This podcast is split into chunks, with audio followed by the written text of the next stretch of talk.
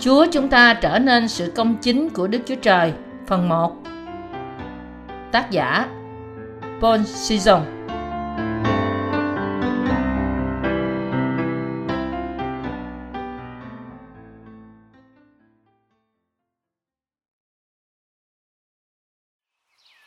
Bài giảng 1 Giới thiệu sách Roma đoạn 1 Thư tín của sứ đồ Phaolô gửi cho những người tín đồ thành Roma có thể được xem như một của báo của Kinh Thánh. Chủ yếu là nó liên hệ đến việc làm thế nào người ta có thể đạt đến sự công chính của Đức Chúa Trời bởi tin vào phúc âm của nước và Thánh Linh. So sánh sách Roma và thư tín của Gia Cơ, vài người cho rằng thơ trước là lời Châu Ngọc và thơ sau là lời của Rơm Rạ. Tuy nhiên, sách Gia Cơ cũng là lời của Đức Chúa Trời như sách Roma chỉ có sự khác biệt là sách Roma là quý vì nó cung cấp một cái nhìn tổng quát về Kinh Thánh. Trong khi sách Gia Cơ quý giá vì nó là lời dạy cho người công chính sống theo ý Đức Chúa Trời. Phaolô là ai? Trước hết chúng ta hãy đọc Roma đoạn 1 câu 1 đến câu 7. Phaolô, tôi tới của Đức Chúa Giêsu Christ được gọi làm sứ đồ để riêng ra đặng giảng tin lành Đức Chúa Trời là tin lành xưa kia Đức Chúa Trời đã dùng các đấng tiên tri Ngài mà hứa trong Kinh Thánh. Về con Ngài, theo xác thịt thì bởi dòng dõi vua David sanh ra, theo thần linh của Thánh Đức thì bởi sự sống lại của Ngài từ trong kẻ chết. Được tỏ ra là con Đức Chúa Trời có quyền phép, tức là Đức Chúa Giêsu Christ, Chúa chúng ta. Nhờ Ngài, chúng ta đã nhận lãnh ân điển và chức sứ đồ để đem mọi dân ngoại đến sự vân phục của đức tin. Vì danh Ngài, trong các dân ấy, anh em đã được gọi bởi Đức Chúa Giêsu Christ gửi cho hết thảy những người yêu dấu của Đức Chúa Trời tại thành Roma, được gọi là thánh đồ. Nguyện cho anh em được ân điển và sự bình an từ nơi Đức Chúa Trời, Cha chúng ta và từ nơi Đức Chúa Giêsu Christ. Những đoạn này có thể quy cho Phaolô vì lời chào thăm của Phaolô gửi cho cơ đốc nhân ở thành Roma. Phaolô chào thăm họ với tư cách như người nô lệ của Đức Chúa Giêsu Christ, người trở nên công chính của Đức Chúa Trời. Câu 1 trả lời câu hỏi Phaolô là ai? Ông là một người Do Thái, là người đã gặp Chúa Giêsu phục sinh trên đường thành Đa Mách và là một cái bình được chọn cho Chúa, công vụ các sứ đồ, đoạn 9 câu 15, để truyền bá phúc âm cho dân ngoại. Phaolô rao truyền phúc âm thật dựa trên hệ thống tế lễ và lời tiên tri trong cựu ước. Trong câu 2, Phaolô, một sứ đồ rao giảng phúc âm dựa trên lời trong Kinh Thánh cựu ước. Ông định nghĩa phúc âm của Đức Chúa Trời như là đã dùng các đấng tiên tri Ngài mà hứa trong Kinh Thánh. Qua câu này, chúng ta có thể thấy rằng sứ đồ Phaolô rao giảng phúc âm của nước và Thánh Linh dựa trên hệ thống tế lễ trong cựu ước. Hơn nữa, Câu 2 chỉ tỏ rằng Phaolô được chọn để làm công việc của phúc âm. Cụm từ đã dùng các đấng tiên tri Ngài mà hứa trong Kinh Thánh. Ngụ ý lời hứa của Đức Chúa Trời sai Đức Chúa Giêsu Christ đấng xuất hiện trong hệ thống của tế lễ hay những lời tiên tri trong cựu ước. Tất cả những tiên tri của thời cựu ước bao gồm cả Môi-se, Esai, Ezechiel, Jeremy, Daniel mang lời chứng thật về Đức Chúa Giêsu Christ đã sẽ đến trong thế gian, chết trên thập tự giá sau khi nhận lấy tất cả tội lỗi của thế gian. Phúc âm mà sứ đồ Phaolô phân phát là gì? Ông rao giảng phúc âm của nước và thánh linh, nói về con Đức Chúa Trời, Đức Chúa Giêsu Christ. Một vài người nói rằng những lời trong cựu ước chưa kết thúc và người khác khẳng định trên cùng một quan điểm, dùng Matthew đoạn 11 câu 11 như là một chứng cớ. Vài cơ đốc nhân cũng phớt lờ sự trọn vẹn của cựu ước. Tuy nhiên, Đức Chúa Trời đã hứa lời hứa của Ngài với chúng ta qua cựu ước và Ngài hoàn thành lời hứa này qua Đức Chúa Giêsu Christ trong Tân ước. Vì thế, trong thế giới của đức tin, Tân ước không thể tồn tại mà không có cựu ước và trong cùng một cách, lời của cựu ước không thể ứng nghiệm mà không có lời của Tân ước. Sứ đồ Phaolô được chọn vì phúc âm của Đức Chúa Trời. Thế thì, câu hỏi là loại phúc âm nào mà ông đã rao giảng. Ông rao giảng lẽ thật về Đức Chúa Giêsu Christ trong thế gian và cứu chúng ta ra khỏi tất cả tội lỗi của chúng ta qua phúc âm của nước và thánh linh trên căn bản kinh thánh cựu ước. Vì thế, Bất cứ khi nào chúng ta rao giảng phúc âm của nước và thánh linh, chúng ta cũng nên dựa vào nền tảng những lời tiên tri và hệ thống dân tế lễ của cựu ước. Chỉ cách ấy, người ta mới đến để tin phúc âm của nước và thánh linh là thật và kinh thánh tân ước ứng nghiệm những lời hứa của cựu ước. Từ lúc khởi đầu của tân ước, chúng ta có thể thấy sự nhấn mạnh của nó được đặt vào bắp tem của Chúa Giêsu, nhận từ dân và huyết Ngài trên thập tự giá. Trong khi trong cốt lõi của cựu ước có hệ thống dân của tế lễ và đó là phương cách chuộc tội cho tội nhân. Anh chị ấy phải chuyển tội của mình qua con sinh tế bằng cách đặt tay trên đầu con sinh tế và làm đổ huyết nó ra để người ấy được tha tội. Thế thì, nếu sự đặt tay và huyết của con sinh tế vì sự chuộc tội trong cựu ước thì nó là gì trong tân ước? Đó là phép bắp tem của Chúa Giêsu đã nhận và huyết Ngài trên thập tự giá. Hơn thế nữa, thầy tế lễ thượng phẩm được đề cập trong cựu ước ở Lê Vi Ký, đoạn 16 câu 21 thì tương đương với Giăng Bắp Tít trong tân ước. Câu 3 và câu 4 trả lời câu hỏi Ngôi vị của Chúa Giêsu là gì? Những câu này giải thích về đặc tính chung của Ngài. Theo phần xác, Chúa Giêsu được sanh ra trong dòng dõi David và bởi Đức Thánh Linh. Ngài được xưng là con Đức Chúa Trời bởi quyền năng của sự phục sinh từ kẻ chết. Vì vậy, Ngài trở nên cứu Chúa bởi ban nước và huyết cho những ai tin nhận Ngài. Đức Chúa Giêsu Christ trở nên Đức Chúa Trời của sự cứu rỗi, vua muôn vua và thầy tế lễ thượng phẩm đời đời cho những ai tin. Trong vài thuyết thần đạo cơ đốc, thần tánh của Đức Chúa Giêsu bị chối bỏ. Những thuyết thần học này nói, Ngài chỉ là một chàng trai trẻ xuất chúng. Hơn nữa, theo thuyết tân thần đạo, có sự cứu rỗi trong tất cả các tôn giáo. Vì vậy, theo những trường thần đạo tự do, người ta khẳng định rằng họ phải chấp nhận lời phù chú, Phật giáo, Công giáo và tất cả những tôn giáo khác trên thế giới. Cái gọi là thần đạo tự do hay tân thần đạo nói rằng mọi việc sẽ được tôn trọng và vì thế tất cả mọi người phải được hiệp nhất và trở nên một. Tuy nhiên, Kinh Thánh đã nói thật rõ ràng từ lúc ban đầu, Đức Chúa Trời tạo dựng nên trời và đất. Thế thì, ai là Đức Chúa Trời? Đó là Đức Chúa Giêsu Christ.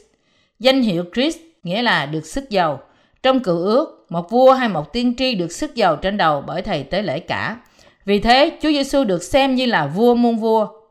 Một người từ chối Chúa Giêsu là Đức Chúa Trời thì không phải là người tin Đức Chúa Trời. Ngày nay, đức tin của con người trên toàn thế giới đang quay về với chủ nghĩa thống nhất cơ đốc giáo trên toàn thế giới trên căn bản chủ nghĩa đa thần giáo. Họ ngợi khen và thờ phượng trong khi liên kết với tất cả các loại yếu tố từ các tôn giáo ngoại giáo như là Phật giáo và Khổng giáo. Vào thời điểm nào đó, hội chúng thờ phượng theo cách Phật giáo và trong thời điểm khác, họ làm việc ấy trong cách thờ của cơ đốc giáo. Tốt, có thể có một hỗn hợp thức ăn ngon ngọt. Tuy nhiên, khi nói đến đức tin, càng thánh khiết, càng tốt đẹp. Vì thế, để trả lời cho câu hỏi cho câu 3 và câu 4, ai là Chúa Giêsu? Thì Ngài là đấng được biết đến như con Đức Chúa Trời bởi quyền năng của sự sống lại từ kẻ chết. Đấng Christ trở nên Chúa và cứu Chúa chúng ta. Câu 5 và câu 6 mô tả thế nào Phaolô trở thành sứ đồ bởi Đức Chúa Trời. Ông trở thành một chứng nhân rao giảng phúc âm cho dân ngoại để họ có thể nhận sự cứu rỗi bởi tin vào Đức Chúa Giêsu Christ. Sứ đồ Phaolô đã có loại phẩm thẩm quyền nào? Như được viết trong câu 7, sứ đồ Phaolô có thẩm quyền ban phước cho người tin trong Chúa Giêsu bởi danh Đức Chúa Trời. Thẩm quyền của một sứ đồ có nghĩa là quyền năng thuộc linh của con người có thể ban phước cho tất cả những người trong danh Chúa Giêsu Christ. Vì vậy, Phaolô có thể nói: Nguyện cho anh em được ân điển và sự bình an từ nơi Đức Chúa Trời, Cha chúng ta và từ nơi Đức Chúa Giêsu Christ. Ở đây, tôi muốn nghĩ đến ít nhiều về lời chúc phước này. Nó dường như sứ đồ Phaolô có thẩm quyền ban phước cho mọi người. Và bất cứ khi nào chúng ta kết thúc buổi thờ phượng vào Chúa nhật, chúng ta kết thúc với lời chúc phước. Cầu xin Đức Chúa Trời ban phước lành cho các thánh đồ và những lời chúc phước nguyên thủy theo sau. Chúng ta hãy bắt đầu với dân số. Đoạn 6, câu 22. Đức Giê-hô-va phán cùng Môi-se rằng, hãy nói cùng A-rôn và các con trai người mà rằng, các ngươi phải chúc phước cho dân Israel như vậy, cầu xin Đức Giê-hô-va ban phước cho người và phù hộ người. Aaron, thầy tế lễ thượng phẩm và các con trai của ông được phán bảo, đây là cách mà ngươi sẽ chúc phước cho con cái Israel. Nếu họ ban phước cho dân Israel theo cách này, Đức Chúa Trời sẽ ban phước cho họ như được phán trong Kinh Thánh. Khi chúng ta nhìn vào tất cả thơ tín của Phaolô, chúng ta có thể thấy ông thường nói, cầu xin ân điển của Chúa chúng ta ở với anh em. Điều này chỉ tỏ rằng nó không phải chính ông ban phước, nhưng Đức Chúa Trời là đấng ban phước. Vì thế, sứ đồ Phaolô luôn luôn chúc phước cho các thánh đồ trong cuối các thơ tín của ông. Phaolô có thẩm quyền ban phước cho dân sự của Đức Chúa Trời. Thẩm quyền này không được ban cho tất cả một sư cơ đốc. Thay vào đó, nó chỉ được ban cho những đầy tớ của Đức Chúa Trời. Khi những đầy tớ Đức Chúa Trời chúc phước nói rằng họ thật sự mong muốn ban phước, thì Đức Chúa Trời ban cho họ những phước lành thật sự, thể theo lời chúc phước.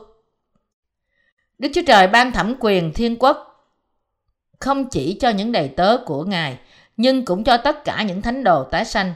Đức Chúa Trời phán, kẻ nào mà các ngươi tha tội cho, thì tội sẽ được tha, còn kẻ nào các ngươi cầm tội lại, thì sẽ bị cầm cho kẻ đó. Giăng đoạn 20 câu 23 Ngài ban lợi thẩm quyền này cho tất cả những người công chính. Vì thế nên chú ý rằng người không phải đối diện với thánh đồ tái sanh hay các đầy tớ của Ngài. Vì mỗi người cùng phải đối diện với Đức Chúa Trời. Vì Đức Chúa Trời đã ban thẩm quyền ban phước hay rủi xả cho các sứ đồ cũng như những đầy tớ của Ngài và người công chính. Sứ đồ Phaolô mong muốn truyền đạt ân tứ thuộc linh lên các thánh đồ. Chúng ta hãy đọc Roma đoạn 1 câu 8 đến câu 12. Trước hết, tôi nhờ Đức Chúa Giêsu Christ vì hết thảy anh em mà tạ ơn Đức Chúa Trời. Về đức tin anh em đã đồn khắp cả thế gian. Vì Đức Chúa Trời mà tôi lấy tâm thần hầu việc bởi sự giảng tin lành của con Ngài, làm chứng cho tôi rằng tôi nhắc đến anh em không thôi trong mọi khi tôi cầu nguyện. Thường xin Đức Chúa Trời bởi ý muốn Ngài, sao lại có thể gặp dịp tiện đi đến nơi anh em. Thật vậy, tôi rất mong mỏi đến thăm anh em, đặng đồng thông đồng sự ban cho thiên liêng cùng anh em, hầu cho anh em được vững vàng, tức là tôi ở giữa anh em, để chúng ta cùng nhau dục lòng mạnh mẽ bởi đức tin chung của chúng ta, nghĩa là của anh em và của tôi. Trước hết, Phaolô cảm tạ Đức Chúa Trời về những gì? Ông cảm tạ Chúa vì các cơ đốc nhân ở thành Roma bởi vì họ tin Chúa và qua họ phúc âm được rao giảng ra cho những người khác. Trong câu 9 và câu 10, người ta có thể đặt câu hỏi tại sao sứ đồ Phaolô muốn đến thành Roma trong chuyến truyền giáo của ông? Lý do cho vấn đề này là vì phúc âm của nước Thánh Linh được rao giảng ra trong thành Roma trong lúc ấy, nó sẽ được lan truyền ra khắp thế giới. Như thể cả thế giới ngày nay nhìn vào nước Mỹ, trong thời xa xưa ấy, Roma là trung tâm của thế giới, như có lời nói rằng đường nào cũng về La Mã. Chúng ta đang làm nhiều việc để rao giảng phúc âm trong nước Mỹ. Nếu chúng ta rao truyền phúc âm của nước và thánh linh trong nước Mỹ, nhiều giáo sĩ sẽ ra đi khắp thế giới để rao giảng phúc âm tốt đẹp cho người khác. Vì thế, Phaolô mong muốn đến Roma. Ân tứ thuộc linh mà Phaolô nói đến. Câu 11 viết: Thật vậy, tôi rất mong mỏi đến thăm anh em, đặng thông đồng sự ban cho thiên liêng cùng anh em, hầu cho anh em được vững vàng. Phaolô muốn nói gì khi truyền đạt một số ân tứ thuộc linh hầu cho họ được vững vàng? Ân tứ thuộc linh mà ông nói đến là phúc âm của nước và thánh linh mà chúng ta đang rao truyền. Câu 12 viết, tức là tôi ở giữa anh em để chúng ta cùng nhau dục lòng mạnh mẽ bởi đức tin chung của chúng ta, nghĩa là của anh em và của tôi. Nói rằng một vài ân tứ thuộc linh sẽ tác động trên người ta cho phép họ được vững vàng và an ủi người ta bởi đức tin trưởng thành của Phaolô lẫn họ là vì bởi sự rao truyền phúc âm của nước và thánh linh, Phaolô muốn cho người ta được an nghỉ, thoải mái, nhận phước hạnh và có sự thông công với nhau trong cùng một đức tin. Sứ đồ Phaolô muốn nói rằng ông muốn được sự an ủi lẫn nhau bởi đức tin trưởng thành mà ông muốn rao truyền phúc âm của nước và thánh linh một lần nữa cho hội thánh ở Roma. Bây giờ, tất cả các thành viên trong hội thánh chúng ta phải hiểu và biết cách chính xác về phúc âm của nước và thánh linh. Nhưng ở đó cũng xuất hiện một số tín đồ danh sách là những người không tin phúc âm thật. Giống như thế, hội thánh ở Roma có nhu cầu làm tươi mới phúc âm. Vì thế, sứ đồ Phaolô nói rằng ông có thể được khuyến khích bởi đức tin trưởng thành trong ông ta. Thật vậy, chúng ta nhận sự an ủi trước sự hiện diện của Đức Chúa Trời và lòng chúng ta có thể an nghỉ trong sự bình an nhờ đức tin trong phúc âm của nước và thánh linh. Chúng ta không thể an nghỉ trong sự bình an mà không có phúc âm của nước và thánh linh. Hơn nữa, Kinh Thánh chép, tôi rất mong mỏi đến thăm anh em, đặng thông đồng sự ban cho thiên liêng cùng anh em, hầu cho anh em được vững vàng. Ân tứ thuộc linh này là phúc âm của nước và thánh linh. Người ta có thể trở nên con cái Đức Chúa Trời và nhận phước chỉ khi anh chị ấy tin vào phúc âm của nước và thánh linh. Tuy nhiên, cái gì đã làm cho người ta có cuộc sống đạo đức hay trung thành như là từ bỏ hút thuốc, uống rượu và không làm những điều sai trái nếu họ không biết phúc âm của nước và thánh linh cho dù họ tin Chúa Giêsu. Những việc làm của họ không là gì trước sự công chính của Đức Chúa Trời. Sự công chính của Đức Chúa Trời thì lớn hơn nhiều sự công chính của loài người. Thật là dễ để kéo người ta đến nhà thờ, nhưng vấn đề quan trọng là rao giảng phúc âm của nước và thánh linh cho những người tín đồ mới này để họ có thể được tha tất cả tội của họ và trở nên con cái Đức Chúa Trời bởi mặc lấy phước hạnh thuộc linh của thiên đàng. Sứ đồ Phaolô muốn các thánh đồ ở thành Roma được khuyến khích bởi đức tin của họ riêng họ. Vì thế, ông nói, tôi rất mong mỏi đến thăm anh em, đặng thông đồng sự ban cho thiên liêng cùng anh em, hầu cho anh em được vững vàng. Vì vậy, sứ đồ Phaolô phải rao giảng phúc âm thật cho tất cả hội chúng của hội thánh để làm cho họ có đức tin, để họ được vững vàng bởi đức tin của riêng họ trong phúc âm của nước và thánh linh.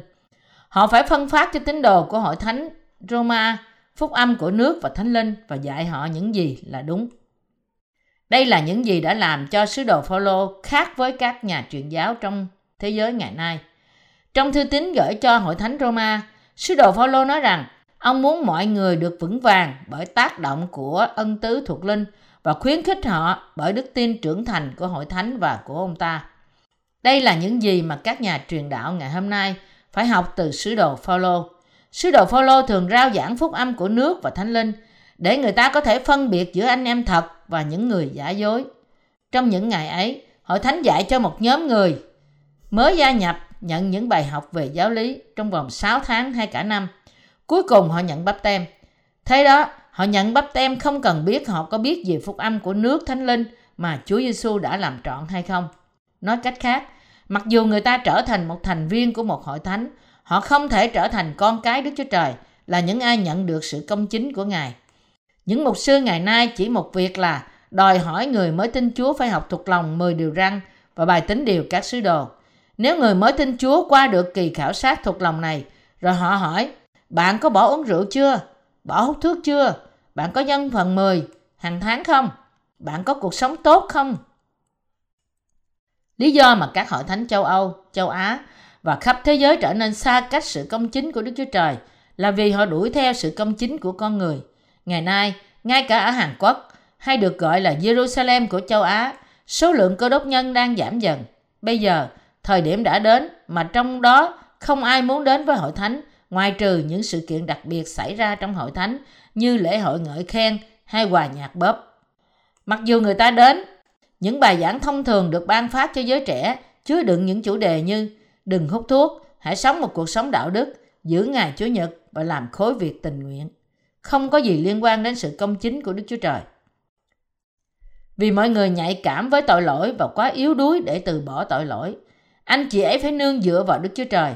Vì thế, khi một người gia nhập vào hội thánh của Đức Chúa Trời, chúng ta phải phân phát cho họ phúc âm của nước và thánh linh để họ có thể nhận được sự công chính của Đức Chúa Trời. Đối với họ, chúng ta nên thật sự chuyển sự công chính của Đức Chúa Trời mà nói rằng anh và tôi được vô tội, mặc dầu chúng ta vẫn thiếu hụt. Hãy giữ chặt điều này trong trí. Con người chỉ có thể sống theo ý muốn Đức Chúa Trời sau khi anh chị ấy trở nên vô tội bởi tin vào sự công chính của Đức Chúa Trời. Người ta có thể rao giảng phúc âm một lần thì những nan đề của anh chị ấy được ổn định. Công việc rao truyền phúc âm của chúng ta cho người khác sẽ không đặt trước sự ổn định của những nan đề tội lỗi trong chúng ta. Người ta sẽ không bao giờ rao truyền phúc âm thật cho người khác ngoại trừ những nan đề tội lỗi của anh chị ấy được giải quyết.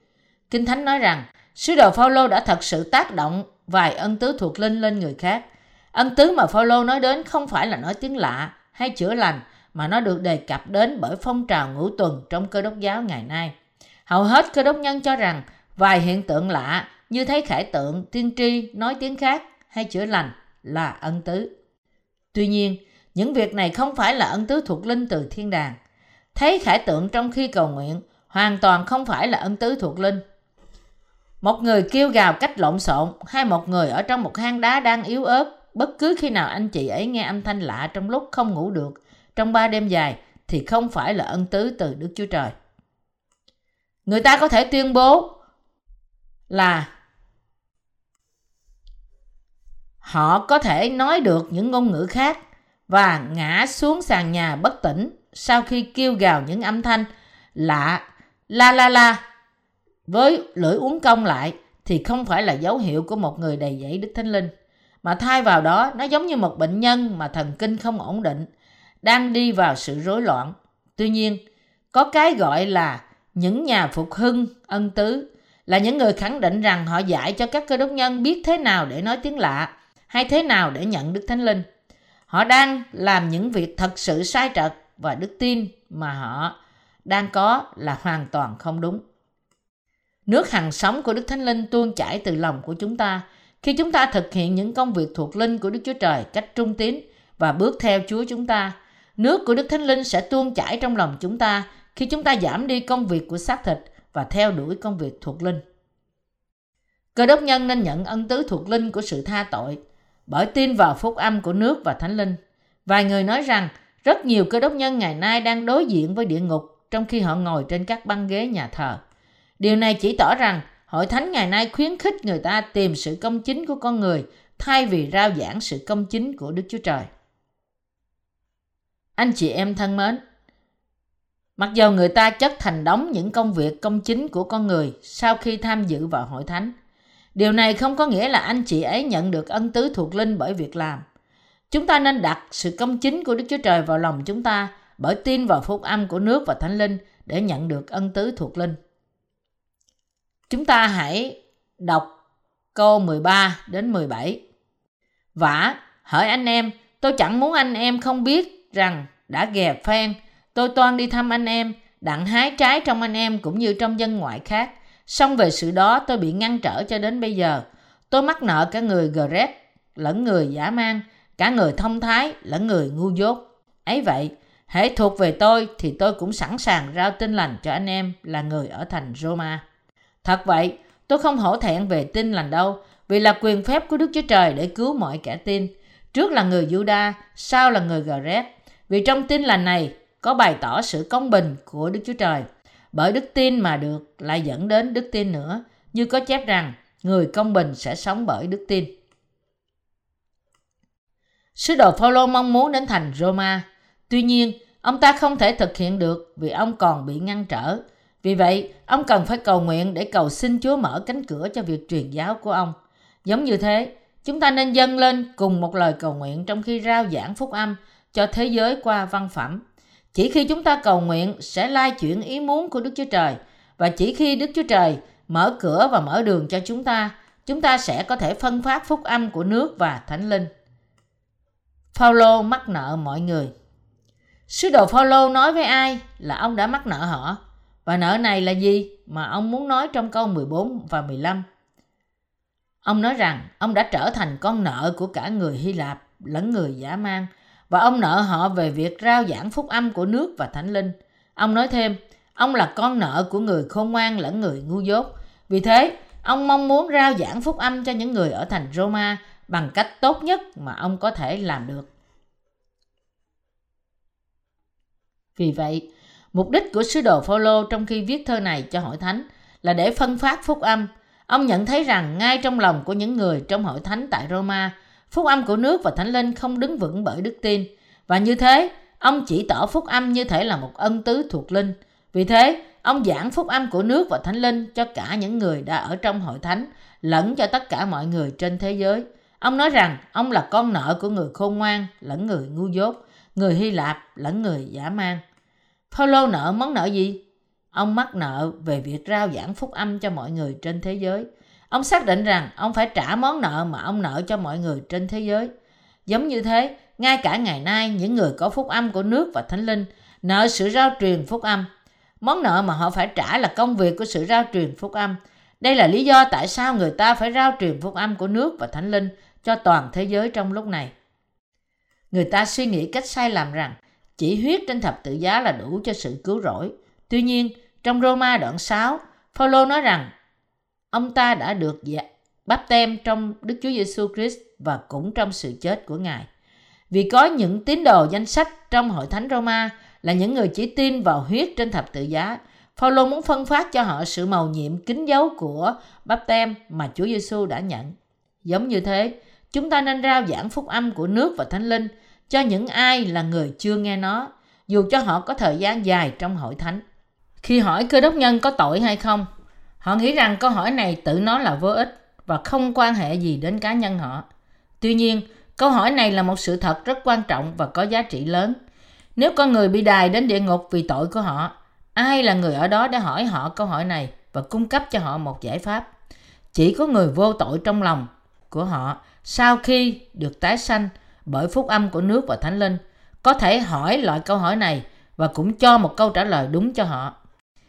Chỉ những thánh đồ tái sanh có thể làm cho tội nhân được tái sanh bởi việc phân phát phúc âm thật. Đó là phúc âm của nước và thánh linh mà những tội nhân không bao giờ nghe trước kia. Anh em thân mến, dù là một người đã tin Chúa Giêsu nhưng chưa được tái sanh bởi nước và thánh linh thì người ấy không bao giờ có thể thấy được nước Đức Chúa Trời. Vì vậy, hãy cảm ơn khi anh em gặp đấng cho phép tội nhân nhận được sự tha tội bởi phân phát phúc âm của nước và thánh linh, rồi bạn sẽ nhận được phước hạnh lớn lao. Phúc âm mà Phaolô không cảm thấy hổ thẹn. Trong câu 16, phúc âm nào mà Phaolô không cảm thấy hổ thẹn về nó? Đó là phúc âm của nước và thánh linh. Vì phúc âm này là quyền năng của Đức Chúa Trời để cứu mọi kẻ tin. Phaolô gọi nó là phúc âm của tôi. Roma đoạn 2 câu 16, đoạn 16 câu 25. Và ông đề cập đến nó cách hãnh diện thay vì xấu hổ vì nó.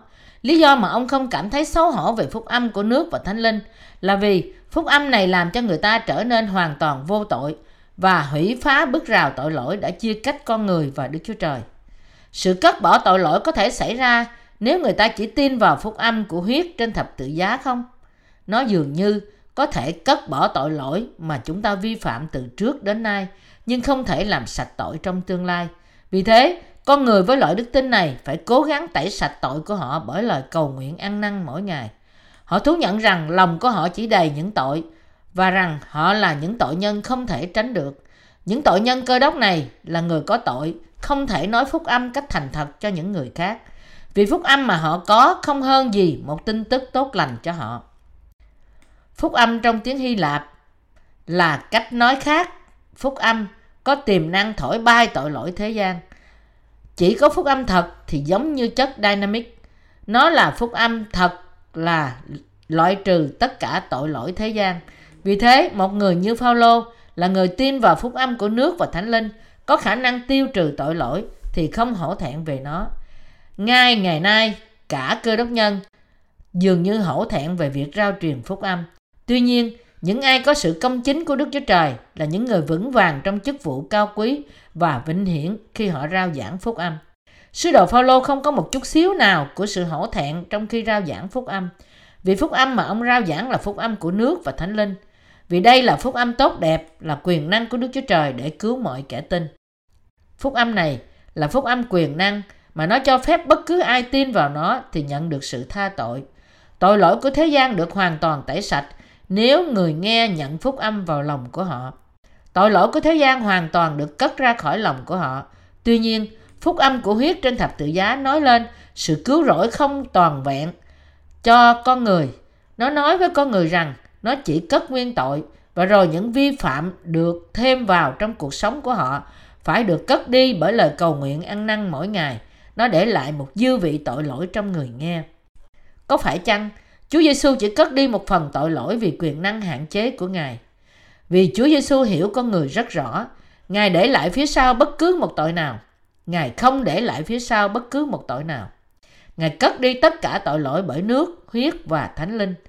Tôi tin rằng phúc âm tốt đẹp ban cho sự cứu rỗi khỏi tội cách hoàn toàn cho những ai nghe và tin vào phúc âm của bắp tem Chúa Giêsu và huyết Ngài đổ ra trên thập tự giá. Vì thế, phúc âm có cùng một quyền năng cho mọi người, bao gồm cả người Do Thái lẫn người Hy Lạp. Phúc âm của nước và Thánh Linh cho phép cùng một sự cứu rỗi cho bất cứ ai tin Chúa Giêsu khi phúc âm được rao giảng cho họ. Mặt khác, khi người ta phân phát một cái gì khác hơn là phúc âm của nước và Thánh Linh, người ấy sẽ nhận cơn thạnh nộ của Đức Chúa Trời. Vì thế, Phaolô nói, nhưng nếu có ai hoặc chính chúng tôi hoặc thiên sứ trên trời truyền cho anh em một tin lành nào khác với tin lành chúng tôi đã truyền cho anh em thì người ấy đáng bị anathem. Sứ đồ Phaolô nói cách rõ ràng rằng chỉ có một phúc âm của nước và thánh linh thì thật trong tất cả các loại phúc âm khác. Không phân biệt người Do Thái hay người ngoại bang hay là người tin vào đạo Islam, đạo lão, đạo Phật, đạo Nho, đạo thờ thần mặt trời hay bất cứ cái gì khác. Mỗi cá nhân phải có một cơ hội nghe phúc âm. Hơn nữa, phúc âm của nước và thánh linh cung cấp cho họ một cơ hội để nhận sự cứu rỗi khỏi tất cả tội lỗi của họ. Vì thế, chúng ta phải rao truyền Đức Chúa Giêsu Christ là Đức Chúa Trời, đấng tạo dựng nên vũ trụ. Ngài đã đến thế gian này trong hình thể xác thịt con người để cứu chúng ta. Ngài đã cất tất cả tội lỗi của chúng ta bởi nhận bắp tem của dân và Ngài đã nhận sự phán xét tội của chúng ta và chết trên thập tự giá. Vì thế, sứ đồ Phaolô không hổ thẹn về phúc âm của nước và thánh linh. Phúc âm của thập tự giá chỉ là phúc âm hổ thẹn, phúc âm của nước và thánh linh, không thể là phúc âm của sự hổ thẹn. Nhưng một phúc âm đúng và quyền năng vượt qua với sự tự hào và lòng tự trọng. Bất cứ ai vào phúc âm này nhận được sự đầy trọn Đức Thánh Linh bởi đức tin trong lẽ thật họ đã trở nên con cái Đức Chúa Trời. Một lần nữa, tôi nói với các bạn rằng phúc âm tốt của nước và thánh linh không bao giờ có thể là phúc âm hổ thẹn. Tuy nhiên, phúc âm chỉ tin vào huyết trên thập tự giá là phúc âm hổ thẹn. Các cơ đốc nhân thân mến, bạn có hổ thẹn khi bạn rao giảng phúc âm của chỉ huyết trên thập tự giá không? Bạn cảm thấy hổ thẹn khi bạn phân phát và tin vào phúc âm chỉ huyết mà không có chứa đựng bắp tem của Chúa Giêsu. Vì bạn hổ thẹn khi rao giảng một loại phúc âm vô ích, bạn luôn luôn kêu khóc với Đức Chúa Trời hay dâng những lời cầu nguyện cuồng tín trong một ngôn ngữ khác để làm đầy những cảm giác của bạn trước khi bạn đi ra đường để kêu gào hãy tin Chúa Giêsu, hãy tin Chúa Giêsu. Đây là vài việc mà người ta có thể làm với sự đầy tràn cảm xúc, nhưng đó là vài việc mà người ta không bao giờ có thể làm với tâm trí ổn định. Đó là tại sao những người chỉ tin vào huyết trên thập tự giá, kêu gào không ngớt và gây nên sự quấy rầy bất cứ khi nào họ ra đường để truyền giáo.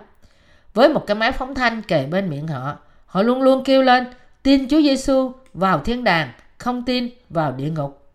Tuy nhiên, một người tin vào phúc âm của nước và thánh linh phân phát phúc âm trong thể cách rất lịch sự và nhã nhặn. Trong lúc mở kinh thánh của anh ấy ra, anh ấy uống trà và nói chuyện với người khác. Phúc âm của sự công chính của Đức Chúa Trời được nói đến là gì? Trong câu 17, cái gì được nói đến để bày tỏ phúc âm của Đấng Christ? Kinh Thánh nói rằng sự công chính của Đức Chúa Trời được bày tỏ trong phúc âm của Đức Chúa Trời. Sự công chính của Đức Chúa Trời được bày tỏ cách đầy đủ trong phúc âm thật. Cho nên, Kinh Thánh nói rằng sự công chính của Đức Chúa Trời được bày tỏ trong nó từ đức tin đến đức tin và người ta sống chỉ nhờ đức tin. Phúc âm được ban phát chỉ là phúc âm của huyết trên thập tự giá, không chứa đựng sự công chính của Đức Chúa Trời. Anh em thân mến, nếu nói rằng người ta phải dâng lời cầu nguyện ăn năn mỗi ngày vì tội hàng ngày của họ, dù cho họ đã được tha thứ nguyên tội, và con người đó từ từ được thánh hóa để cuối cùng trở nên một người hoàn toàn công chính. Thế thì loại đức tin này có chứa đựng sự công chính của Đức Chúa Trời không? Đây không phải là những gì được bày tỏ trong sự công chính của Đức Chúa Trời. Có vài điều bày tỏ sự công chính của Đức Chúa Trời nói về việc trọn lành. Phúc âm của nước và Thánh Linh nói về phúc âm trọn vẹn từ khởi đầu cho đến kết thúc.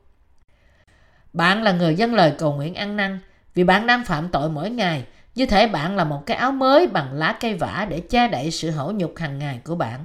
Hoặc có thể là hàng tuần hay hàng tháng. Một người cứ tái trở thành tội nhân bởi nói rằng hàng ngày cần có sự cầu nguyện ăn năn thì giống như anh ta bao phủ sự hổ nhục của mình bằng lá cây vả. Đây là tình trạng của những đời sống tôn giáo của những ai chỉ tin vào phúc âm của huyết trên thập tự giá.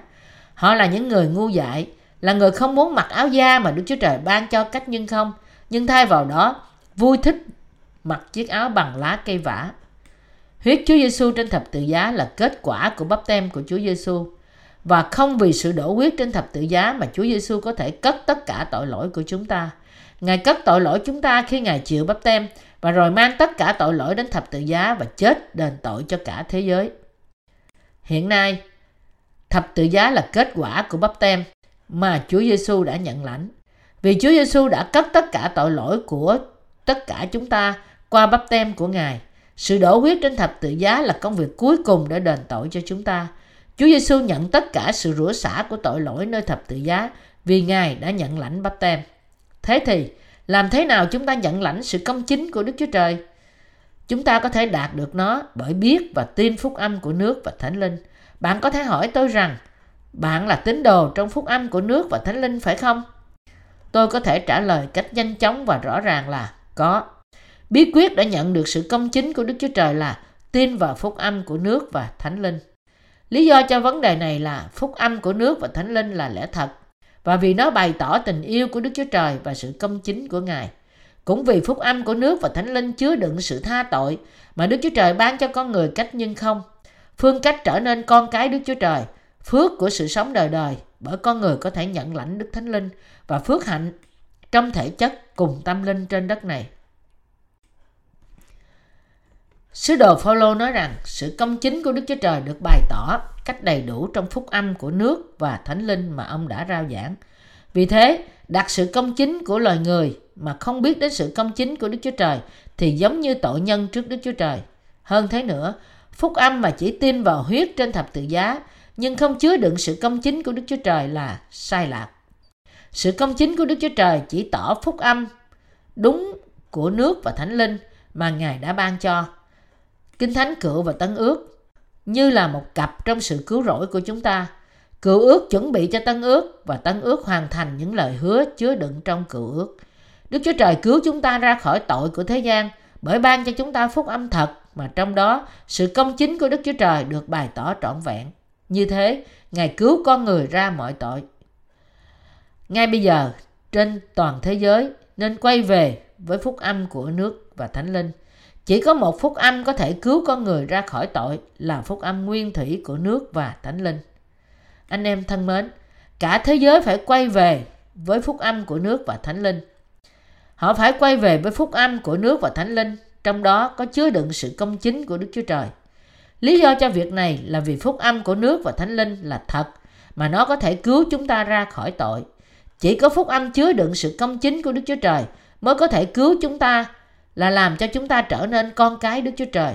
Hơn nữa, Đức Thánh Linh trong lòng chúng ta bảo vệ dân sự của Đức Chúa Trời và chính Đức Thánh Linh cầu nguyện cho chúng ta, ban phước cho chúng ta và luôn luôn ở với chúng ta và ban cho chúng ta sự sống đời đời như là một món quà.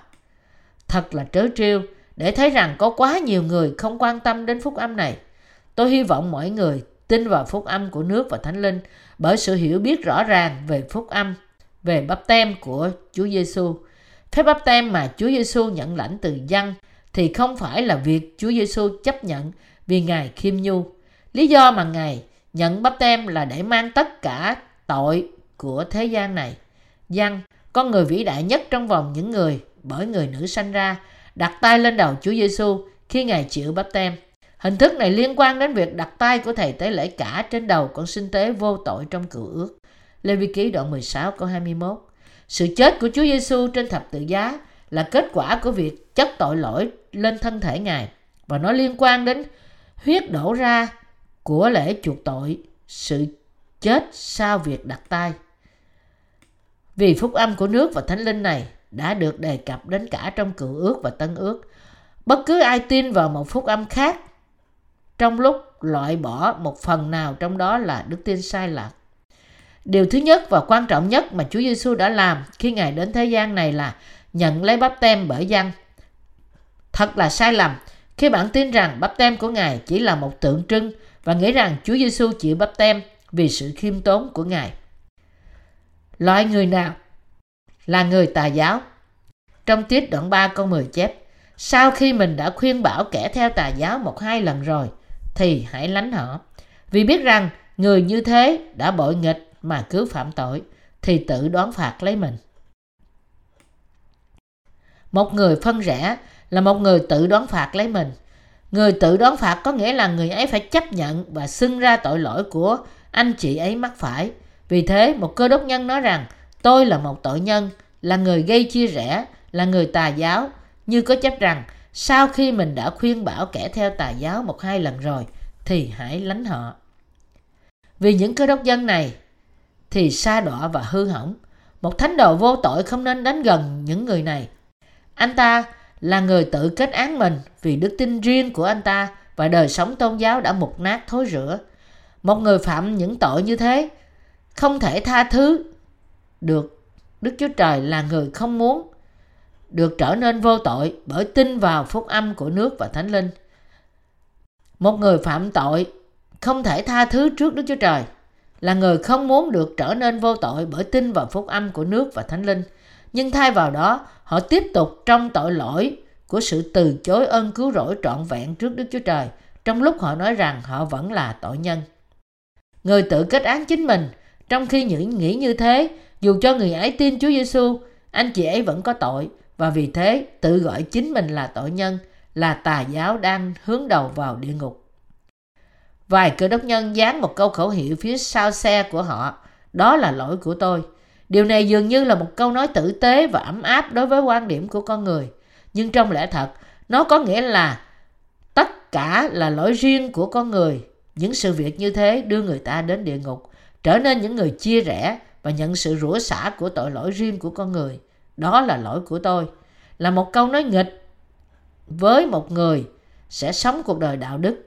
Tuy nhiên, người nói câu này nghĩ rằng anh chị ấy có thể sống cuộc đời đạo đức là trực tiếp thách thức lời Đức Chúa Trời mà nó đã xác định rằng con người như hạt giống của tội lỗi. Những ai chạy theo suy nghĩ của con người như thế ấy sẽ hoàn toàn nhận lãnh tất cả mọi sự rủa xả. Có ai là người tự kết án mình trong vòng những người của bạn không? Thế thì bạn nên nghe cẩn thận một lần nữa bài giảng của tôi trong Roma đoạn 3 để xác định rằng sự tha thứ tội không nằm trong giáo lý nên thánh. Cách sách Roma nói về vấn đề này rất là chi tiết. Sứ đồ Phaolô biết trước những gì con người sẽ nói trong một ngày nào đó, và vì thế ông ta nói trước rằng để trở nên vô tội là phải thật sự vô tội, và nó không thể chỉ gọi là một tội nhân công chính. Ông cũng làm chứng rằng chỉ có phúc âm của nước và thánh linh là lẽ thật. Vì thế, thật là tự nhiên khi một người chỉ tin vào huyết trên thập tự giá là trở nên ngu dại và câm điếc trong khi đọc thư Roma. Thư tín của sứ đồ Phaolô là một thánh thư vĩ đại vì nó làm chứng cho phúc âm của nước và thánh linh. Người ta trở nên công chính dù anh chị ấy nguyên thủy là một tội nhân trước khi tin nhận Chúa. Người ta trở nên người công chính là người không có tội trong lòng đây là cách thế nào người ta nhận được đức tin phải lẽ. Tôi hy vọng, tôi hy vọng rằng dù ngay phút chốc này, đức tin của con người là không trọn vẹn, nhưng đức tin của họ sẽ hoàn toàn đặt đến sự trọn vẹn trong khi họ hướng tay về lời của nước và thánh linh qua hội thánh tái sanh. Xin hãy dạy họ thêm về phúc âm của nước và thánh linh qua những bài giảng này và xác định lời của lẽ thật. Tôi tin rằng Đức Chúa Trời sẽ ban cho chúng ta sự giàu có ơn phước của thiên đàng.